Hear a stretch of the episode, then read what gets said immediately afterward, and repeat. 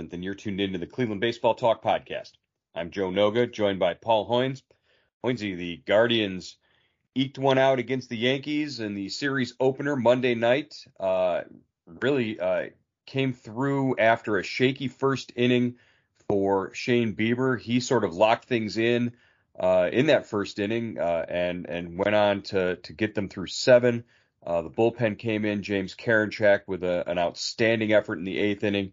Uh, Manuel Clase with his third save, and and Mike Zunino uh, producing at the plate uh, with three extra base hits, including an RBI.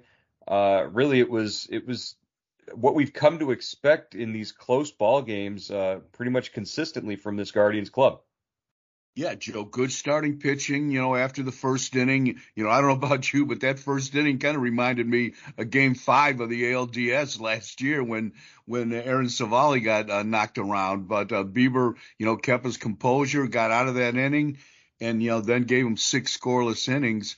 And uh, the offense did just enough. You know, I thought you know, them, them, stealing four bases was a key to that to that victory, Joe. You know, two of those steals uh, turned into runs, and uh, you know that's that's the way they play, and that's the way they've been playing for.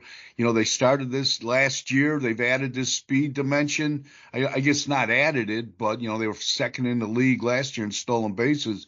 But the rules have uh, kind of played into their hands, you know, when it comes to the running game, and they took advantage of it last night yeah, they lead the league with 18 st- uh, steals, and uh, a couple of those stolen bases they were they were just given bag uh, given bags away. It was there was no effort even made to to try and throw down to, to get runners out because.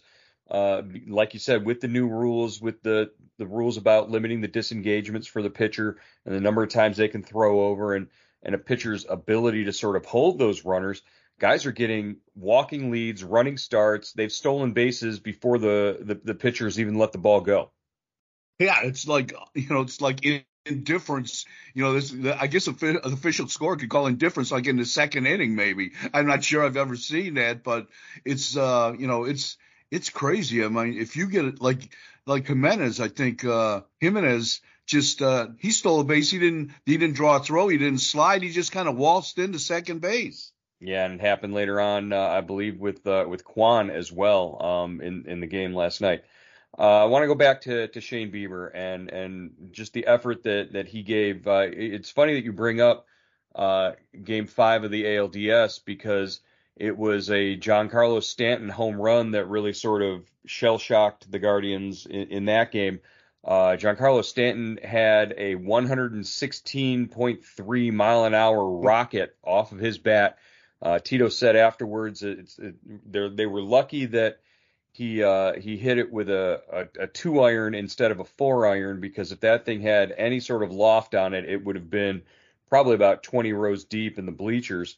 Uh, and instead, it hits the wall, and it only uh, you know it's it's only two runs, and uh, you know Bieber is able to, to to sort of settle himself down and get out of that how difficult is that for a, a, pitcher to, you know, just reset and refocus after he's given up a, a, a ball hit that hard?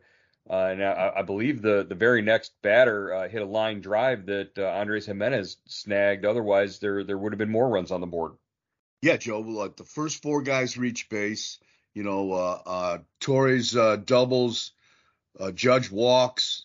You know, Anthony Rizzo singles, and then you know Stanton hits the laser off the left field wall, kind of moved it back a few inches, and you're sitting there thinking, you know, what is going on here? This is going to be a long night.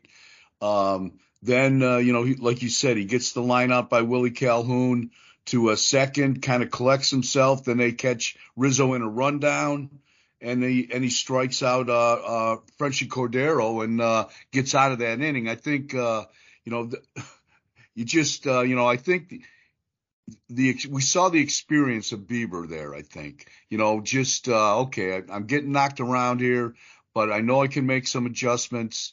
Uh, you know, he, I think he relied a lot on Zunino, who who really knew this uh, New York lineup from playing in Tampa Bay and being in the same division as them, and uh, that really helped him. You know, get, get out of that inning, and after that, kind of you know just uh, found found a way to what he called was gutted out for six innings.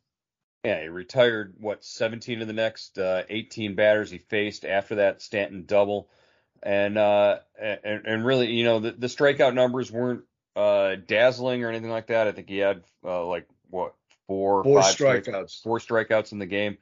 Uh, but he he really worked uh, the hitters over, worked the counts, and, and you know it was a it was the, the kind of effort you needed from your ace, knowing that you're going up against uh, a Gerrit Cole uh, on on Tuesday. Uh, you sort of needed that length out of the uh, out of the starting rotation there, and, and out of Bieber, and and he gave you exactly what you needed. Uh, hands the ball off to James Karinchak, and Karinchak uh, immediately gets a pitch clock violation in the eighth inning, and then um, a gives up what you know what we're used to seeing Myles Straw making a play, uh, making an outstanding catch on a on a line drive like the one that Gleyber Torres hit. Uh, instead, uh, he makes a dive, the ball gets past him, and Torres is on third base with nobody out in the eighth inning, and Judge, Rizzo, and Stanton do up. And you're thinking, well, uh, this game's tied. We're we're at least gonna uh, you know see this game uh, get tied up, but that wasn't the case. Yeah, you know.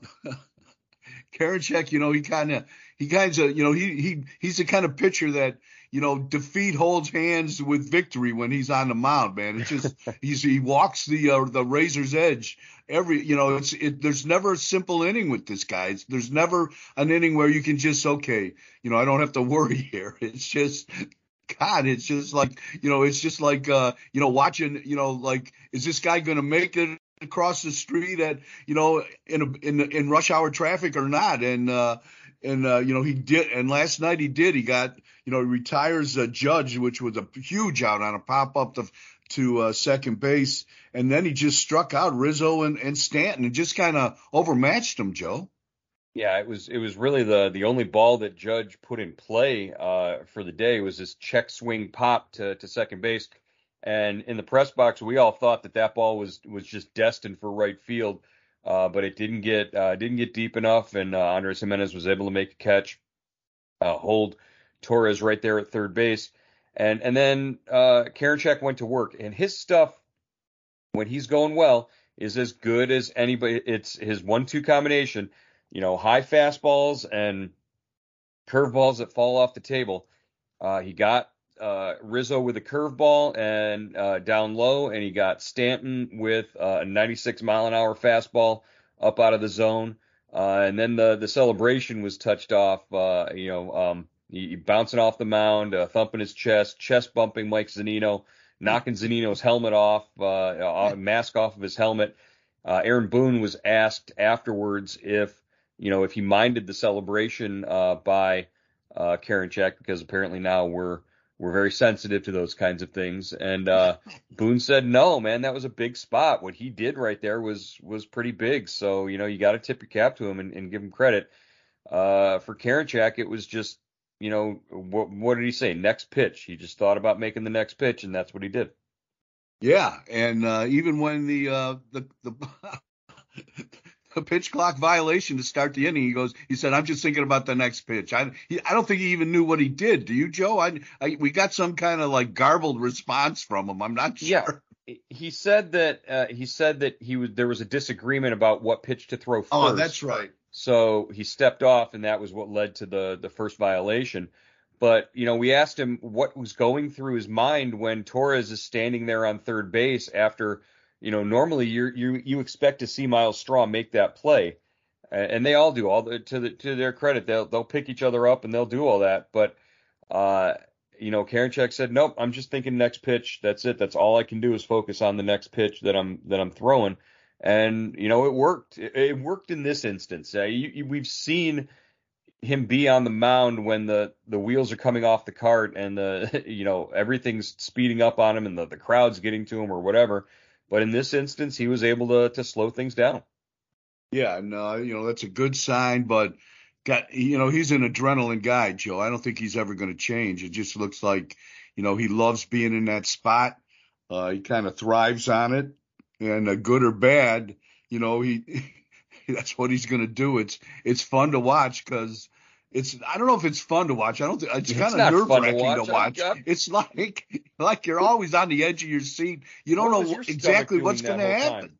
what was your stomach doing that whole time in the press box? Because you know that if he gives up that run, you got to rip up your story and rewrite it. Come on, man. It's never fun, especially never fun for us. We hate that. God. But uh, but no, it, you know his stuff is that good. He, can strike out the you know the the top three hitters in that Yankees lineup, and he got all three of them, uh, one way or another. Uh, I, I, just think uh, it, it, it a little bit of consistency would would go a long way for for James Karinchak and and and for the Guardians and for all of our mental sanity.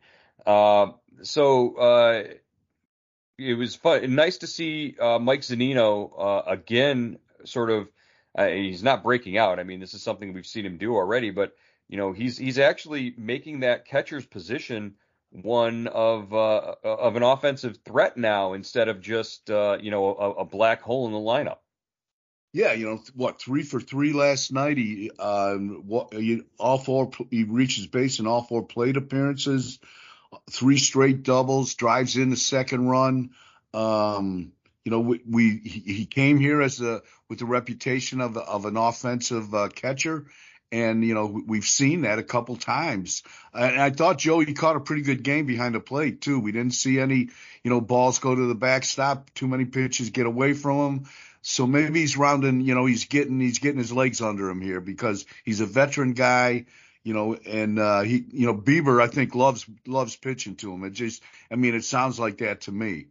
Yeah, and a lot of that has to do with, like you said, the familiarity with this Yankees lineup. I mean, nothing is, going to be too big for him or too intimidating for him back there with with Judge and Stanton and and uh, and Rizzo in the box. So you know he's faced them over, over the last four years, and he's he's called games against them, and you know he's called games with with Tampa Bay's pitching staff, and and and you know been successful uh, in in getting these guys. So uh, you know that's a that's an added wrinkle there that you know having Zunino to to face the Yankees, it's almost like having a almost like having a cheat code. Uh, it's a it's a hack for uh, for the the Guardians to have Zunino back there and, and have that sort of level of comfort. Uh, but you're going to need more of that, uh, especially uh, going into to, to, tonight's game with Gerrit Cole. Uh, okay, before we uh, we get into previewing uh, the next matchup, I want to make sure we mention prior to yesterday's game, we got some news on Aaron Civale. weren't expecting this, but uh, when we arrived at the ballpark, Peyton Battenfield had a, a locker in the clubhouse and uh, was unpacking his stuff. Uh, looks like he's going to be around for a couple weeks because uh, Aaron Civale is on the 15-day injured list with an oblique strain. Uh, we we weren't aware of this, but after his start in the home opener, uh, he sort of felt it. They thought it was a cramp. They gave him a day to check it out on Saturday when he went out to play long toss. He said he felt it again, didn't even get a chance to to play long toss. Uh, so they took him for uh, imaging on Monday because obviously Easter Sunday, uh, not a lot of MRIs are, are in operation on Easter Sunday. Uh, Monday they get the results back uh, from the tests and and they have to put him on the injured list for the fourth time in the last two seasons. Yeah, just a terrible break for uh for uh you know Aaron uh, Civale. Just you know, I was really looking forward to this season. He had two, uh, you know, he had a great start against Seattle, you know, in on April 1st, seven scoreless. Really didn't pitch that bad in the home opener. He added four scoreless innings, and then you know something happened in the fifth and sixth inning. Joe, he gives up five runs there, and uh, so uh, you know he go you know it just I feel bad for him. He you know he worked hard during the winter to get healthy. He was looking forward to uh, putting all the, these little injuries behind him, and now he's got you know he's back on the IL, and then you know the oblique uh, Joe we know you know that's a that's a four to six week thing at least. Yeah. You know yeah, so that's that that's he's going to be on there longer than 15 days. He's going to have to go on a rehab assignment. So you know this is a setback for him and a setback yeah, for the uh, the pitching staff too, Joe. So they're down what Tristan McKenzie and and Aaron Civale. So you know they're what ten games into the season or eleven games into the season, and they've already lost two of their starters, which you know the rotation was uh, you know a, strength of this team. Yeah, but this is nothing new for Terry Francona over the last three to four years. He's he's dealt with holes in the rotation for for stretches. Uh, but you know, you get to a point like like they did last season where things settled in, uh, you know, in in July and August, and and they were able to get a little consistency out of that rotation, and and you know that's what you look for. Uh, the news was better for Tristan McKenzie, who was checked out on, uh, I, I, believe he was checked out Sunday by uh, Dr. Jason Jenin, who checked out the shoulder, the teres major strain that he suffered. Uh, apparently, he is asymptomatic and is going to begin uh, a throwing program at some point this week. Uh, now, that's all great news, but they did move him to the 60 day injured list uh, to free up a roster spot to get Peyton Battenfield on the, the 40 man roster. So, uh, the earliest that you're going to get Tristan McKenzie back is May 29th. That's his return date, if, if all goes well, if there are no setbacks. But that, you know, it, it's not like a bad thing. I, I, don't think we were anticipating McKenzie coming back be, anytime before June, really. And you're going to look at June and July as his, you know, sort of April and May to, to get him ready for that stretch run. Yeah, for sure, Joe. They're not going to mess around with that uh, that shoulder injury. You know, Karinchak had it last year, and what didn't you know miss uh, was down for all spring training and really didn't rejoin the team until July. So, you know, that's a pretty good timetable right there. And, you know, I, we don't know if, uh, you know, when, when, uh, you know, Tristan comes off the DL, uh, the IL on March, on May 29th, does that mean he's ready to pitch in the big leagues or does he have to go on a, a rehab assignment? You know, and, and if you're down that long, how many starts you going to have to make, Joe, in the minors? Like three, four at least, right? Well, I, am I'm, I'm thinking if he's asymptomatic now, and if his progression uh, is, is, starting now, and there and there really aren't any setbacks, uh, then you know you can have him heated up and ready to go. Uh, you know, 60, 70, 80 pitches in a major league game uh, at, in sometime in June. I would think that you're not going to need, um, you know, too much. Uh, too you're not going to be too limited once he does return because if he's if he's you know healthier now than than they expected him to be, they're they're going to be able to build him up over those next couple of weeks. I, I think you take the entire month of uh, of May and and just use it to get him on the mound and get him pitching, and and by the time the end of May rolls around, maybe he's already in games before he comes off the list. Yeah, yeah. Hopefully, hopefully that's how it, that's how it plays out. We also got word that Sam Hentges out in Arizona is uh, scheduled, I believe, today to throw a 20 pitch simulated game in his recovery from strained ligaments in his shoulder. Uh, having Sam Hentges back in the bullpen would be tremendous. Uh, add him into what uh, Tim Herrin has been able to, to do from the left hand side. And you, you've got, uh, you know, multiple big lefties out there uh, that, that can intimidate and uh, get you through an inning. And uh, as long as you get Sam Hentges back with the stuff that he had at the end of the season last year, uh, that's a that's a big plus for Terry Francona's bullpen. Yeah, that that would be uh, that that really be interesting to see if they keep both lefties in in the pen. I would imagine they would, Joe.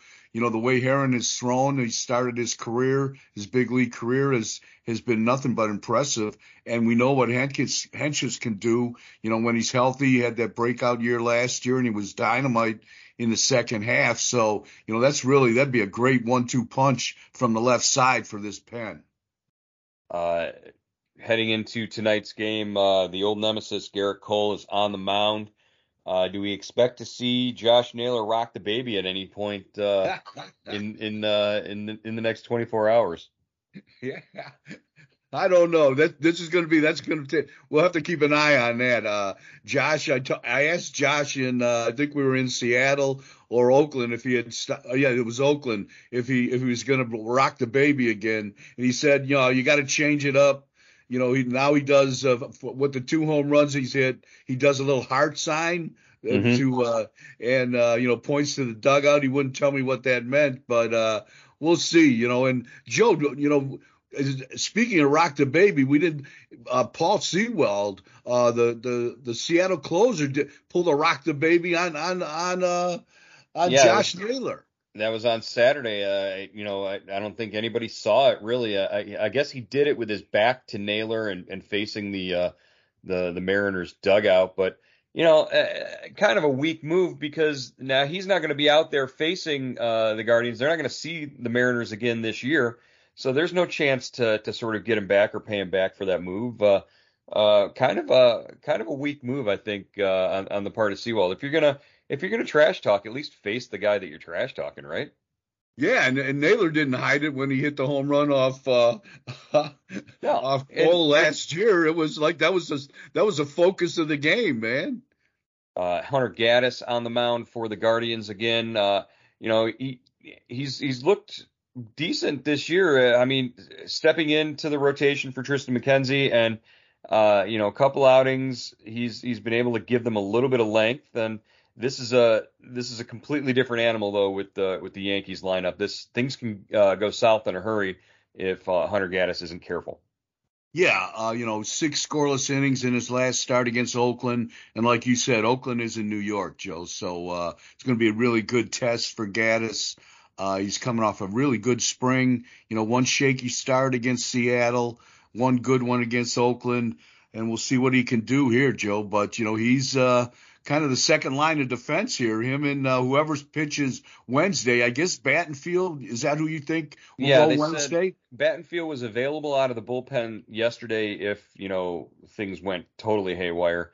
Uh, but I guess since he didn't pitch uh, on Monday, that Battenfield would be the guy to go uh, in the game on Wednesday to start the uh, the series finale against New York, and then they have an off day on Thursday, so you know you can reset your bullpen then. All right, that's going to wrap it up for today's edition of the Cleveland Baseball Talk podcast. Uh, day game on Wednesday, so we'll be back with you on Thursday uh, to talk about the Yankee series and look ahead to uh, a road trip to Washington and Detroit. Hoynesy, we'll talk to you then. All right, Joe.